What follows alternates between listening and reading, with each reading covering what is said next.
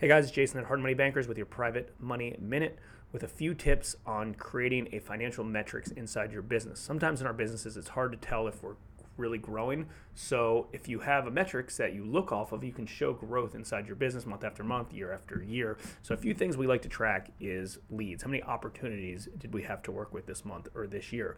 We look at closed volume, we look at closed units.